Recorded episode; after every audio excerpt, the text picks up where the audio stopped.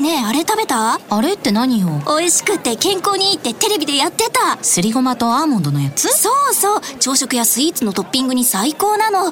あれ名前なんだっけな？グラッツェアーモンドすりごま。それな。違います。新生クラッシュアーモンドすりごま。大好評発売中。TBS Podcast 皆さん、こんにちは。安住紳一郎の日曜天国、アシスタントディレクターの真帆亀山です。日天ポッドキャスト、今日は775回目です。Apple、Spotify、Amazon Music、Google など各種ポッドキャストやラジオクラウドで聞くことができます。日曜朝10時からの本放送と合わせて、ぜひお楽しみください。それでは、12月25日放送分、安住紳一郎の日曜天国。今日は2022年総集編をお送りします。それではメッセージ傑作選前半です今年はおよそ5万1000通のメッセージをいただきました番組でご紹介したのは522通その中からよりすぐりのメッセージをお聞きください福島県田村市の十日さん。男性の方ありがとうございます。ありがとうございます。十日さん。私が45歳の頃冬の夕方母が洗濯物を畳んでいる山の中に初めて見る自分のズボンを見つけました。母に取ってもらうとそれはタイツで水色のタオル地でできていました。冬だから暖かいタオル地のタイツを買ってくれたんだなと母の優しさを思い履こうと思いました。はいまず前後を確認してみましたがかかとの部分がなくつま先まで寸胴の形。こういうタイプのものもあるんだなと思い前後関係なく履いてみましたがどうしても腰まで上がりきりません。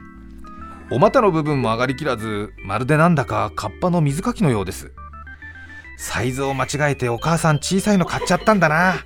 俺最近ちょっと背が伸びたし。と思いながら新しいタイツの嬉しさと買ってくれた母を喜ばせようと結局そのタイツを履いたまましばらく過ごしていました。しばらく経ってから歩き回る私に母が笑いながら「あなたそれね便座カバーなんだよ」そうです。それは水色のタオル地の夕方の便座カバーだったのです。それ以来私は洋服にというか着るものなのかどうかという点にとても注意を払うようになりました。最高だね。いや。最高ですね。そうか45歳の頃は U 字型夕方の便座カバーをね。うん。ありましたですね。タイツ。そうか。水色っていうね色がまたね俺のだなって思ったんだろうねきっとね板橋区のヨッヒさん36歳男性の方ありがとうございます。ございます。小学生の夏休みは妹との距離が近づく季節でした。私と妹は特別仲が悪いわけではないのですが距離のある兄弟でした。普段は妹と遊ぶことはありませんでした。なんとなく照れくさかったのです。しかし夏休みは一時的にその関係が変わります。我が家には夏休みに毎朝妹とラジオ体操に行く習わしがあり体操後はそのまま近所の友達に妹も加わって遊ぶのが毎年の恒例でした。ねお兄ちゃんたちのねね。仲間に入れてもらってっていうことだよね。ね。夏休み序盤は友達に見せる顔と妹に見せる顔が混ざることに戸惑うのですが3日もすれば慣れて距離が近づき仲良く妹とも遊べるようになりますそして日差しがきつくなる7時半前に帰宅し子供番組「ポンキッキーズ」を見ながら一緒に朝食を食べるのが夏休みのモーニングルーティンでした。そして夏の終わりとともにまた以前の距離感に戻っていくのです。それから25年妹が晴れて結婚と愛になりました。披露宴の席にてサプライズで私がお色直しのエスコート役に指名されました。えーよくねお姉さんがとかね弟さんがとかねサプライズとは言っても正直ベタな展開です。来るだろうなと思っていたので余裕しゃくしゃく。得意顔で妹と腕を組み出口に向かって歩みを進めました。すると BGM が変わりました。聞き覚えのあるイントロ。夏休みのポンキッキーズで毎朝妹と聴いていたあの曲です一瞬にして小学校時代の夏休みがフラッシュバックし大衆の面前で25年ぶりに妹との距離が近づきました。正直それから先のことは覚えていないのです。後で VTR を確認すると曲がかかって数秒で膝が震え私の歩みが止まり 妹に腕を引かれ涙涙涙でようやく歩いている様子が映っていました。兄の威厳はどこへやらです。それ以来夏になるとこの曲を思い出し妹と過ごした夏休みを思い出し妹の披露宴をいつも思い出して赤面しています泣ける話だね。優しいお兄ちゃん。リクエストはポンキッキッズで妹と一緒に聴いていた曲大江千里さんの夏の決心をお願いします。安住紳一郎の日曜天国。おせち料理に使うくわいの出荷が最盛期を迎えています。芽が出るくわいは縁起物。大きく育てくわい春一。TBS ラジオ FM905 AM954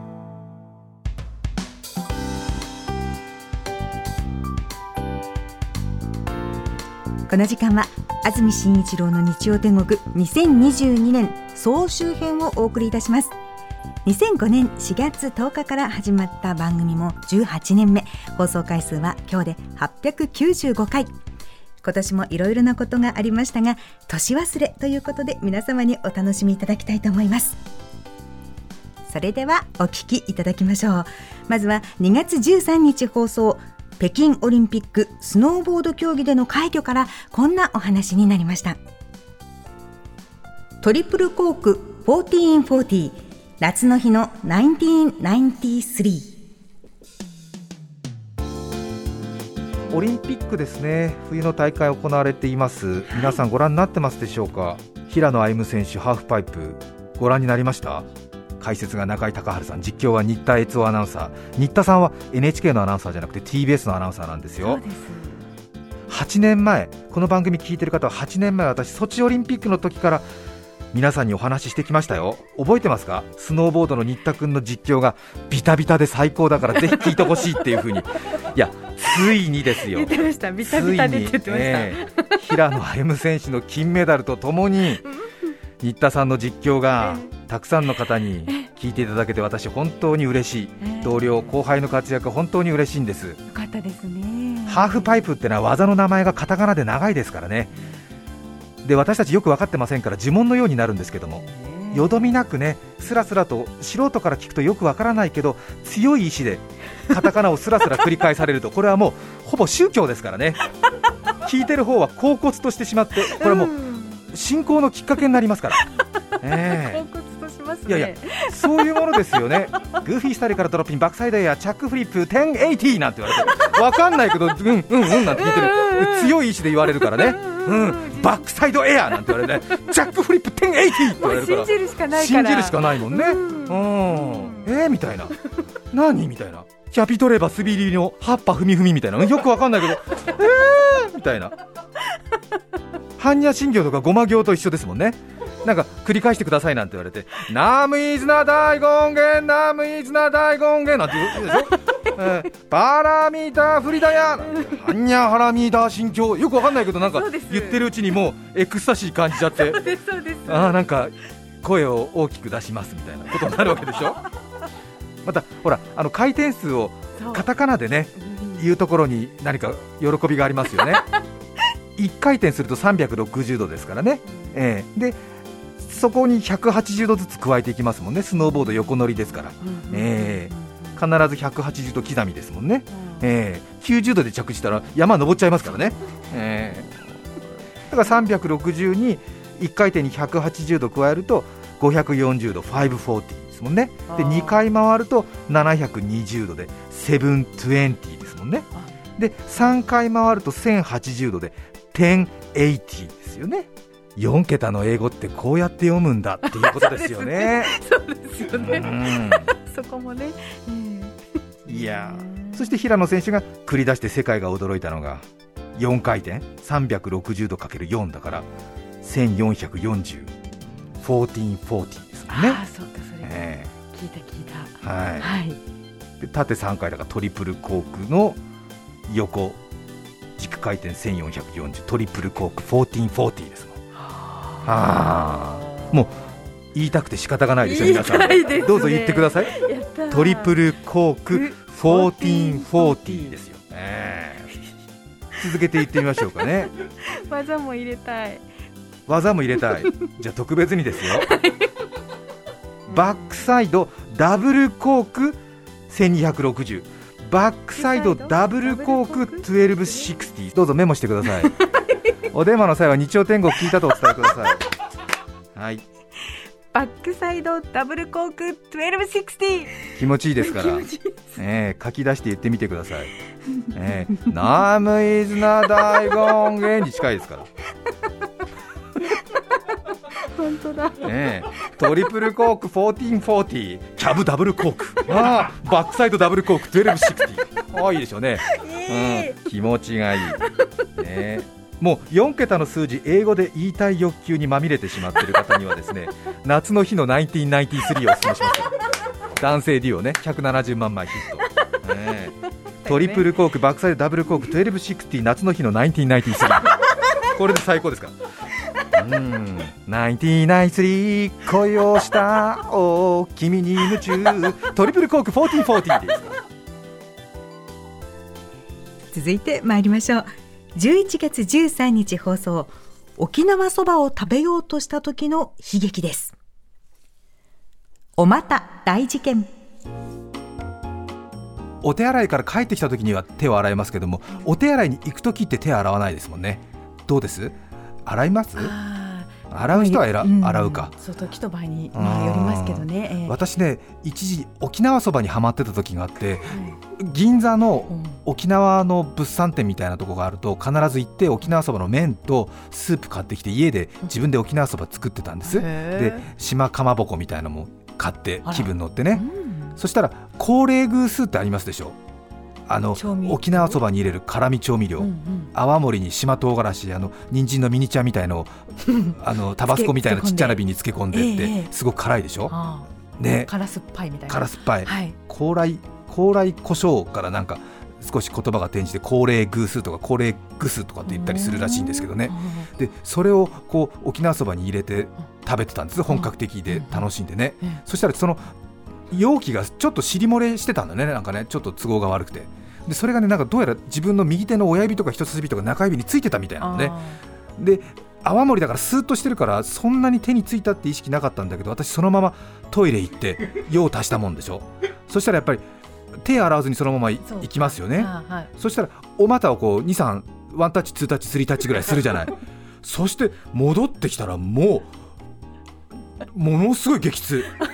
でそれが手についてたって分かんないから原因が分かんなくて、そうであなんか最近ニュースで見るなんかかなり深刻な性病をもらったんじゃないかと思って。もう本当七伝八倒よいろいろでなんか真面目な人も映るって言ってたからなんだ。さもありなんなんと思って。これは大事だなと思って、そうですね。うデリケートな問ん、題です。デリケートな問題だから、うん。どうしたものかななんて思ってね。その原因に思い至るまでに、思い当たるまでにかなり時間が必要だった。気づいてよかった。おまた大事件。続いて7月3日放送。急に始まるモノマネショー。お楽しみくださいジョジョ千春。訳あって甥っ子姪っ子と暮らしています。私が真似していることは子供を注意するときに語尾を漫画のジョジョっぽくすることです。はあ、こうしてああしてというと子供たちはすぐにへそを曲げおじさんがいじめるというのです。だからといってダメなことを注意しないのは一緒に暮らしている大人として義務を放棄しているように思います。ああご立派。そうね、そこで叱るときは語尾をジョジョっぽくすることにしました。例えば動くなというセリフをジョジョっぽくすると動くんじゃねえという具合です。えよく知らないけどこういうことでしょ？そうなのかな？いいのかな、そうだよね、うんうんうんうん。いいみたい。動くんじゃねえという具合。やめてやめなさい！などと言われると冷たい印象になると思うので、うんやめろって言ってるじゃねえかよ。と言うようにしています。言うようにしています。少々ねちっこくなりますが、うん考える余裕ができて冗談っぽく言えるような気がします。うーん。やれやれだぜ。っていうこと？ね。わかんないけど。本当ね。私もあんまりその本物を知らずに雰囲気だけでやってるけど。うん。合ってるかな？合ってるかな？動くんじゃねえ。っていうこと？いいんじゃないかな。合ってんのか合ってないのか分かんないんだけど。恥ずかしいよ。知らないものまねえーんとやってんの。あ恥ずかしいよ。何これ？私たち夫婦で真似していることは北京オリンピックカーリング日本代表の皆さんです。試合の最中これどうかなに対して笑顔でうんいいと思うよやナイスの連発。決して否定はせず明るく前向きです。確かに。うん。カーリング日本女子代表ロコ・ソラーレの皆さんですか？ね。ねえ面白いよね。そうですよん。ねそうだねですもんね、うん、全部こう語尾が後ろ最後ね、うん、あいいじゃないっていうね。そうですね。ん。いいと思うっていう、うん、やってみようっていう、うん、全部ね語尾が。特にあのうん。遠くにいる人に話しかける。投げるときは、うん、時はね大体そうですよね。ね投げてみてっていう、うん、いいよっていうね。あーっていう。違う？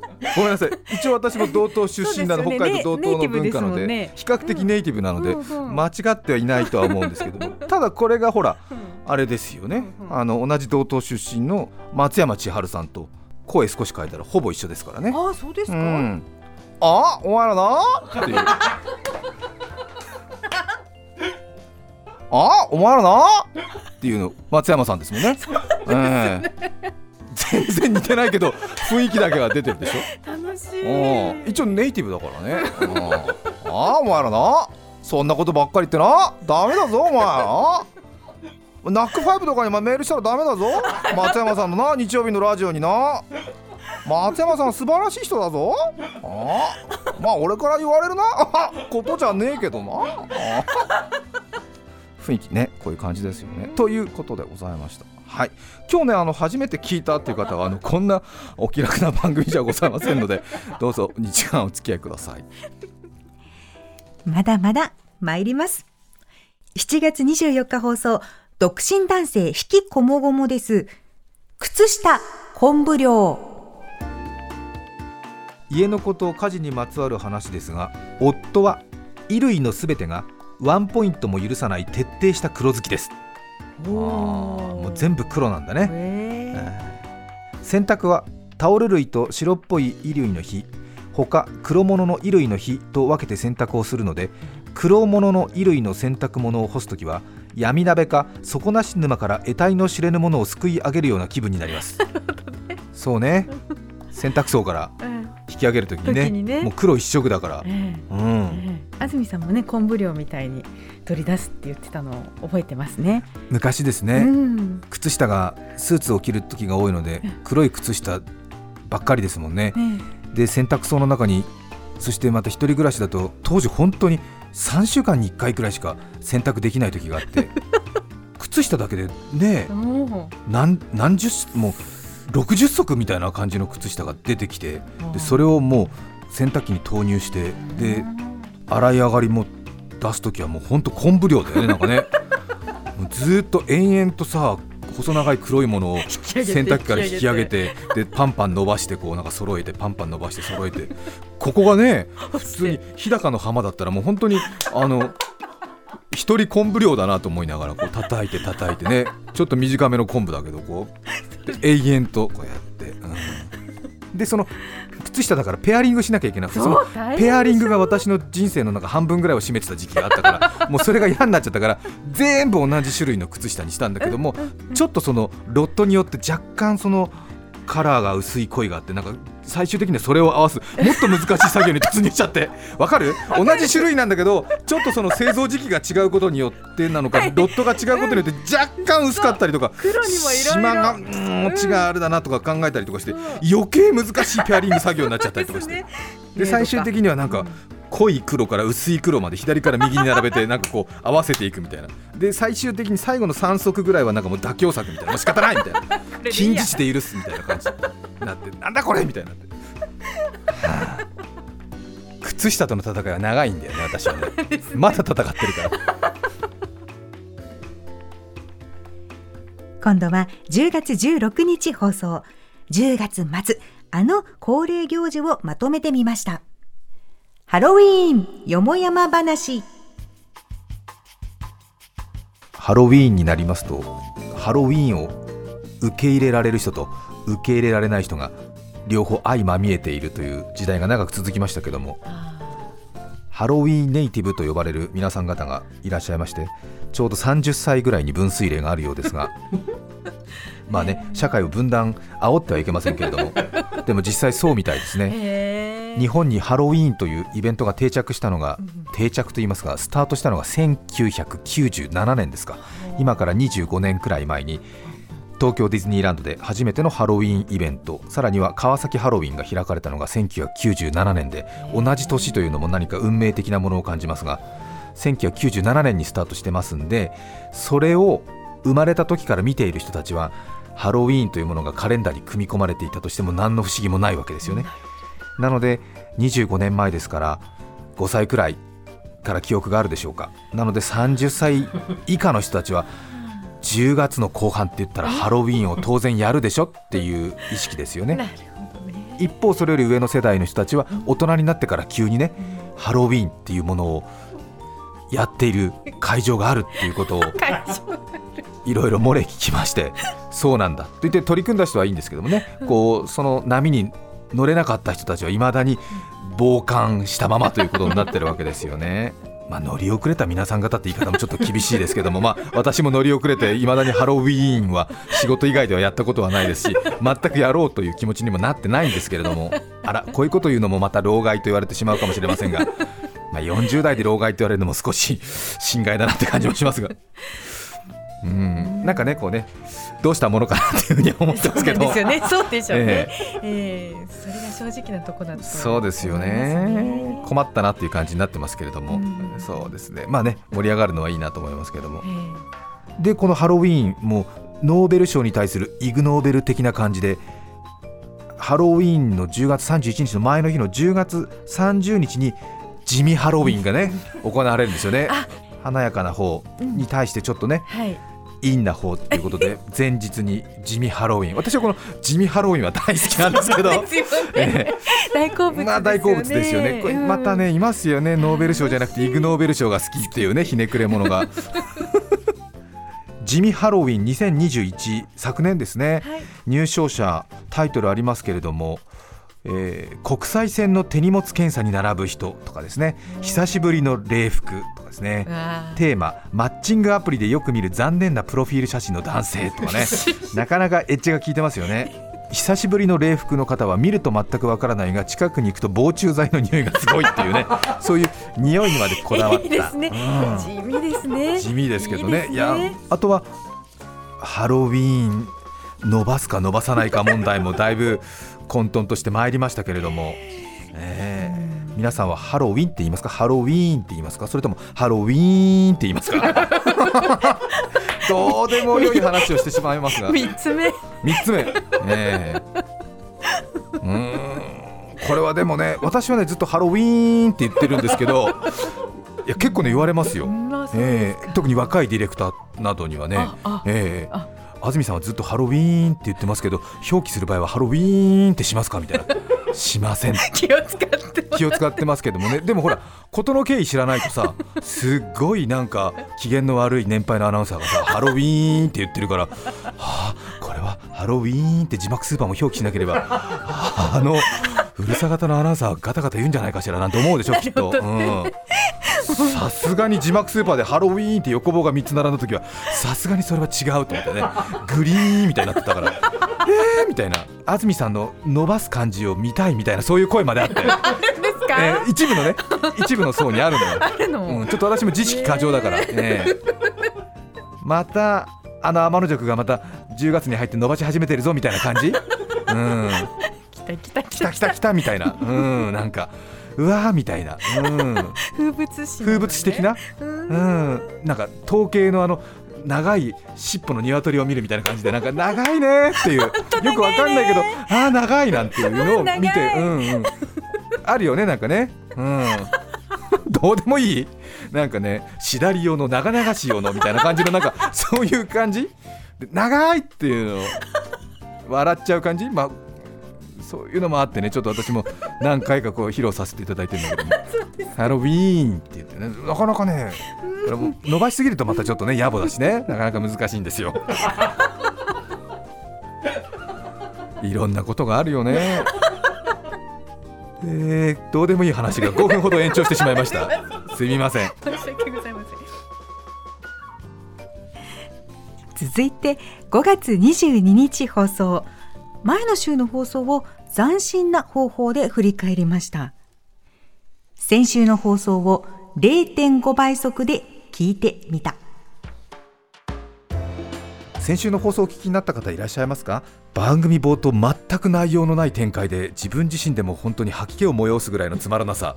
私も反省いたしまして家で録音聞き直したんですよね、ラジオクラウドという過去の放送を再生できるソフトがありますよね。あのラジオクラウドに再生スピードを変更できるサービスがあるんですが皆さんお使いになったことあります？私たまに2倍速にしても聞き取れるような話し方してるかなとか0.5倍速にしても発音が踏めるようになってないかなみたいな私結構勉強熱心な側面が一面ありましてね、まあ、皆さんはどう思ってるか知りませんけども、ええ、ちょっとうぬぼれもありますけどね。そうですか、チェックされてる。そうなんですよ、え。えそうなんですよね。そうでしたか。うんまあそうです、ええ。そうなんです。もう本当に、ね、いやごめんなさい。さいやいやいやもう本当にね。うえん。えで先週の放送を0.5倍速で聞いてみたんですよ。そしたらもう完全に老人パーソナリティなんですよ。先週の放送なんであの天気の話とか先週のものなので誤解しないようにしていただきたいんですけれども、はい。ちょっと聞いてみましょうかこれ先週の放送おですよねはようございます。5月15日日曜日朝10時になりました。安住紳一郎です。おはようございます中澤由美子です皆さんはどんな日曜日をお過ごしでしょうか？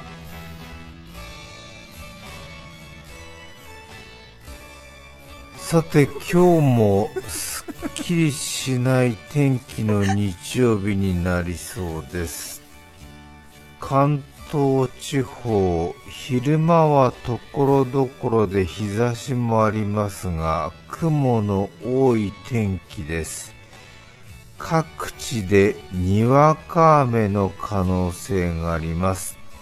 東京の降水確率午後20%夜30%です。そうですね。ちょっと雨が降ってきてもおかしくなさそうな空の色ですね。こういう日曜日が続いてますね最近は。そうですね。ねえ雨降らなかったんじゃないでしょうかね。私の記憶だと。確か。もちろん降った地域あると思いますけどね、私のいたところは降る降るって言って降らなかったんですよね。なんか一つ大きなことをやってやったっていう気持ちになりましたね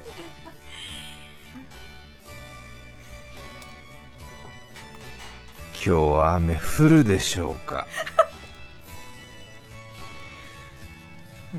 うん。降る。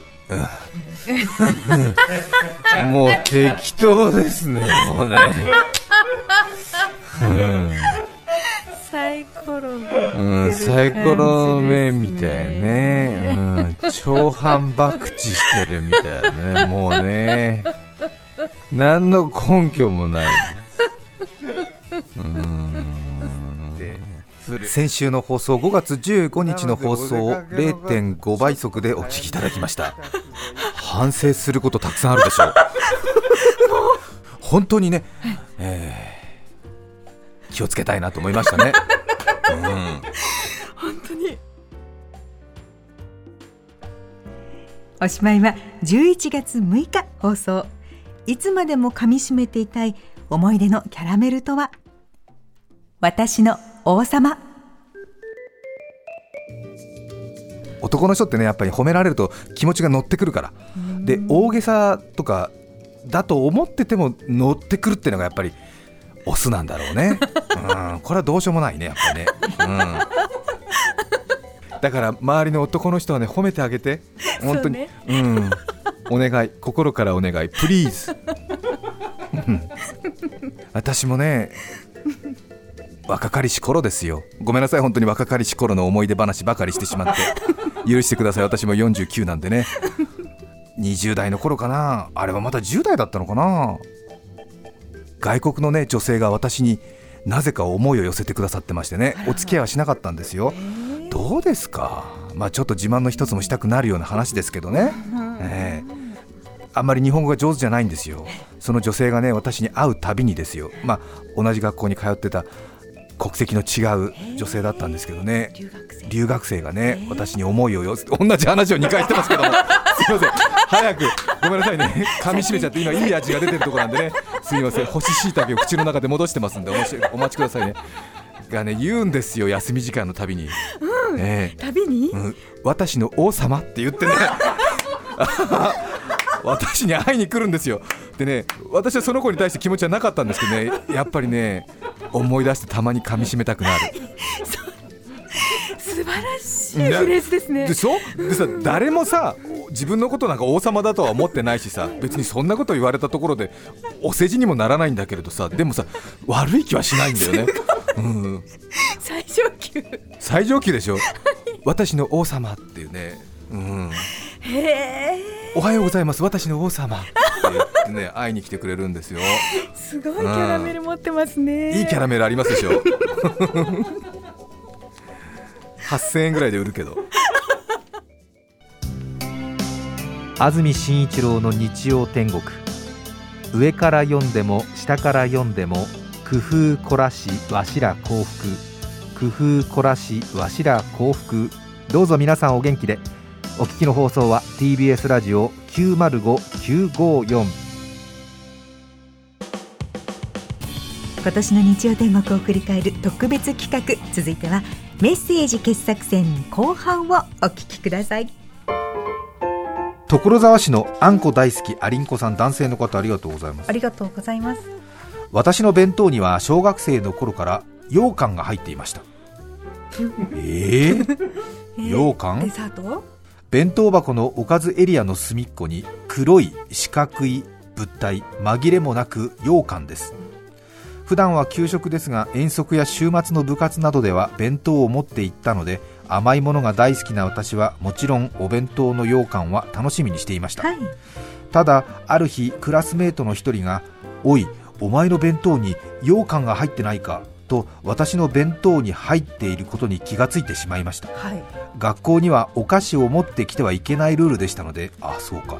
私も黙って静かに食べていたのにお菓子持ってきていいのかとクラスメートから責め立てられることになりました。私ももうこれはダメだと思い先生に怒られるからやめてくれと母に言ったのですが母はただ一言煮豆の煮こごりと言いなさいそういうわけで高校卒業までお弁当にはいつも煮豆という名の羊羹が入っていました。そうね。本当そうよ。うん。これで通るんだったら通した方がいいよね。ちょっと甘めな味付けですけどっていう。煮こごり。そうね。そうですね。面白いお母さんですね。面白いですね。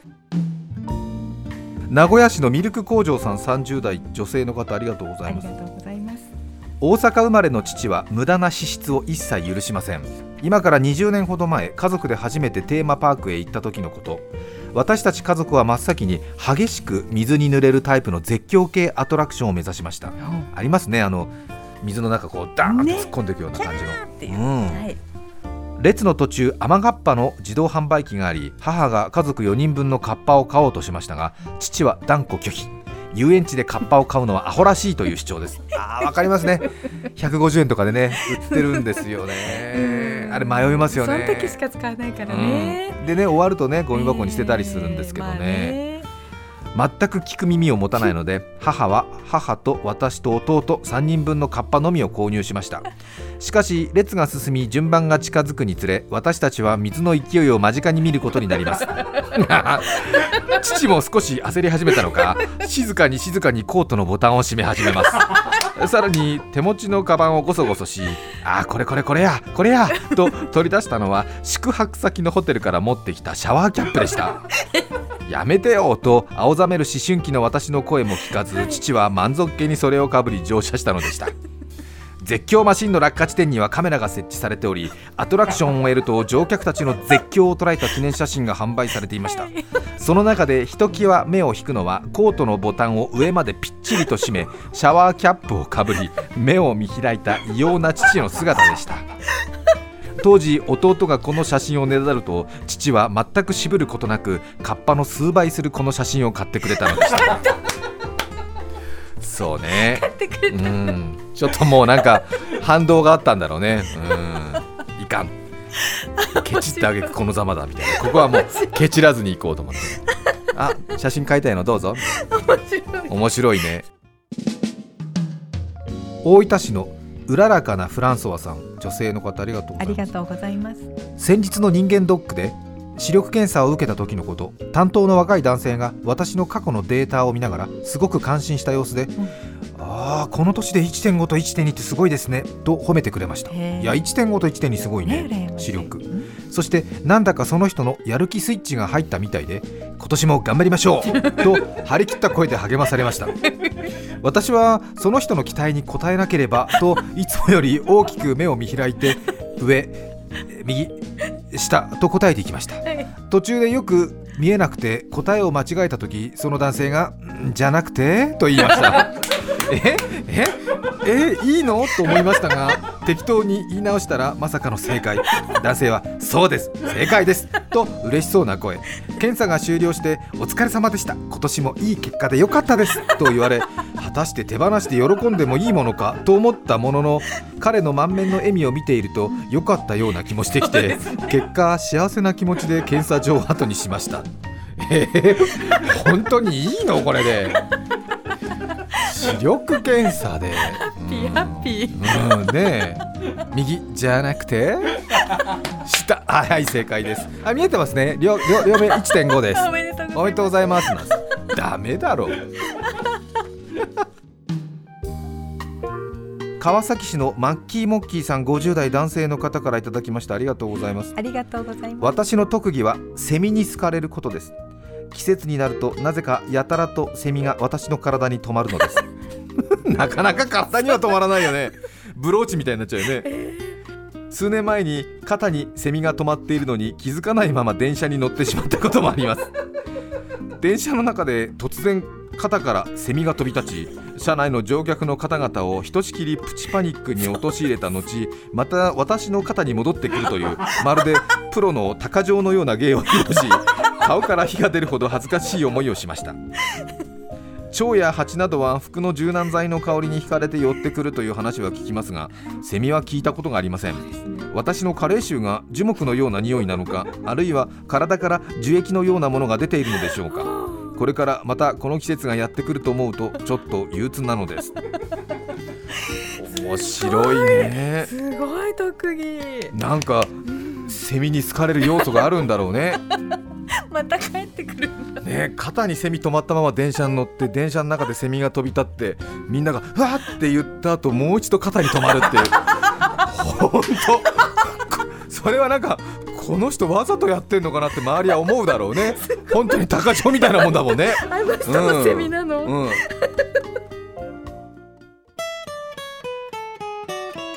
盛岡市のメイビー大丈夫さん38歳女性の方ありがとうございます。この方ねよくねお便りくださって字がねとっても上手な方なんですよね。子供の頃セイロガン遠い A という商品名をセイロガンとイエーだと勘違いしていました そんなことある？まあでも遠いと A がね。うんなるまあ確かに言われると、うん、遠いっていう言葉も知らないしねそこに A ってつくかなとはね、ABC の A だもんね。ね砂糖の糖に衣にアルファベットの A うん。そうねせいろがんって読むとこにちょっと緊張が走っちゃうしねなんかね。うん。せいろがん遠い A という商品名をせいろがんとイエ 途端にいいですね。うん。そうね特にシャウトされちゃうとそういう風に聞こえるかもしれない。せいろがんとイエせいろがんとイエってね。テレビのコマーシャルで俳優さんが商品名を言うときどうしてもそんな風に聞こえてしまうのです。半分は優しさでできているバファリンみたいにせいろがんの半分はノリでできているんだなと納得していました。そうね。うん。そういうなんか薬をニュアンスを伝えるってそういうことかなみたいなね。私の大きな間違いに気づいたのは二十歳を過ぎた頃。お腹の調子が悪く家に常備していたせいろがん糖位 A を飲んだら甘かったので母に「あれ？せいろがんって甘いの？苦いイメージがあった」と話すと母は「糖位って書いてるでしょ？甘い方が飲みやすいでしょ」と答えるのです。そこでピンときました。せいろがんの箱を見て点と線がつながったような感覚。子供でも飲みやすいように甘くしてある薬を糖医薬と呼ぶのを初めて知りました。当時現役バリバリのナースだった母にそんなことも知らなかったなんて信じられない。本当に情けないときつい口調で小言を言われたことも思い出します。同じ勘違いをしていたのは私だけではないのではないでしょうか。期待しています どうでしょうか？なかなかね。せいろがんとイエーっていうね。楽しうん。い。イエーイめっちゃホリデーのイエーだね。本うん。当。たお母様がね、うん。看護師さんっていうね。ーそうね。うん。本当になんか本当に、うん、子供とはいえすごい冷たい目で見られたんだろうね。そうでは？みたいな。そうでしょうね。群馬県ナウさん47歳女性の方ありがとうございあます。りがとうございます。ずるしちゃったことここには書けないものが多いのですが書けるものを一つ。はい。いいね。やっぱり皆さん持ってるね秘密はね。そうだよね私は食い意地が張っているので唐揚げを揚げるときは揚げながら一番美味しそうな皮がカラリと揚がったものを先に食べます。3個くらいペロリですね。そして夕食の時息子たちには山盛り。夫にもそれなりの量。そして私は小皿に1個か2個。すると家族がまあまあそんな少しじゃかわいそうだから1個あげるよ。と息子2人と夫から唐揚げをもらえるのですいいいいママこれで十分だから。みんな食べて。なんて言っちゃって。マグロの刺身も美味しそうなものは先に食べてます。ケーキ屋さんでケーキを買うときは4人家族なので5個。その1個は帰って帰ったらすぐ1人で食っちゃう。うふふ。いいね。面白い。うん。いいよね。こんなことやってんだ、うん、いいママはねこれだけでいいからあなた方食べなもう3個ペロリ食っちゃってる美味しい方から順番にいいですね。それでご機嫌なお母さんの方がいいですよね。うんえーママもうちょっと食べなよいい私はいい本当気にしないで美味しいとこ3個ペロリ2022年総集編をお聞きいただきました。それでは今日はこの辺で失礼します。さて、来週1月1日はニューイヤー駅伝のため日曜天国の放送はありません。新年最初は1月8日。メッセージテーマは2023年私の目標。ゲストは作家岩下久文さんです。それでは皆さん、良いお年をお迎えください。さようなら。TBS Podcast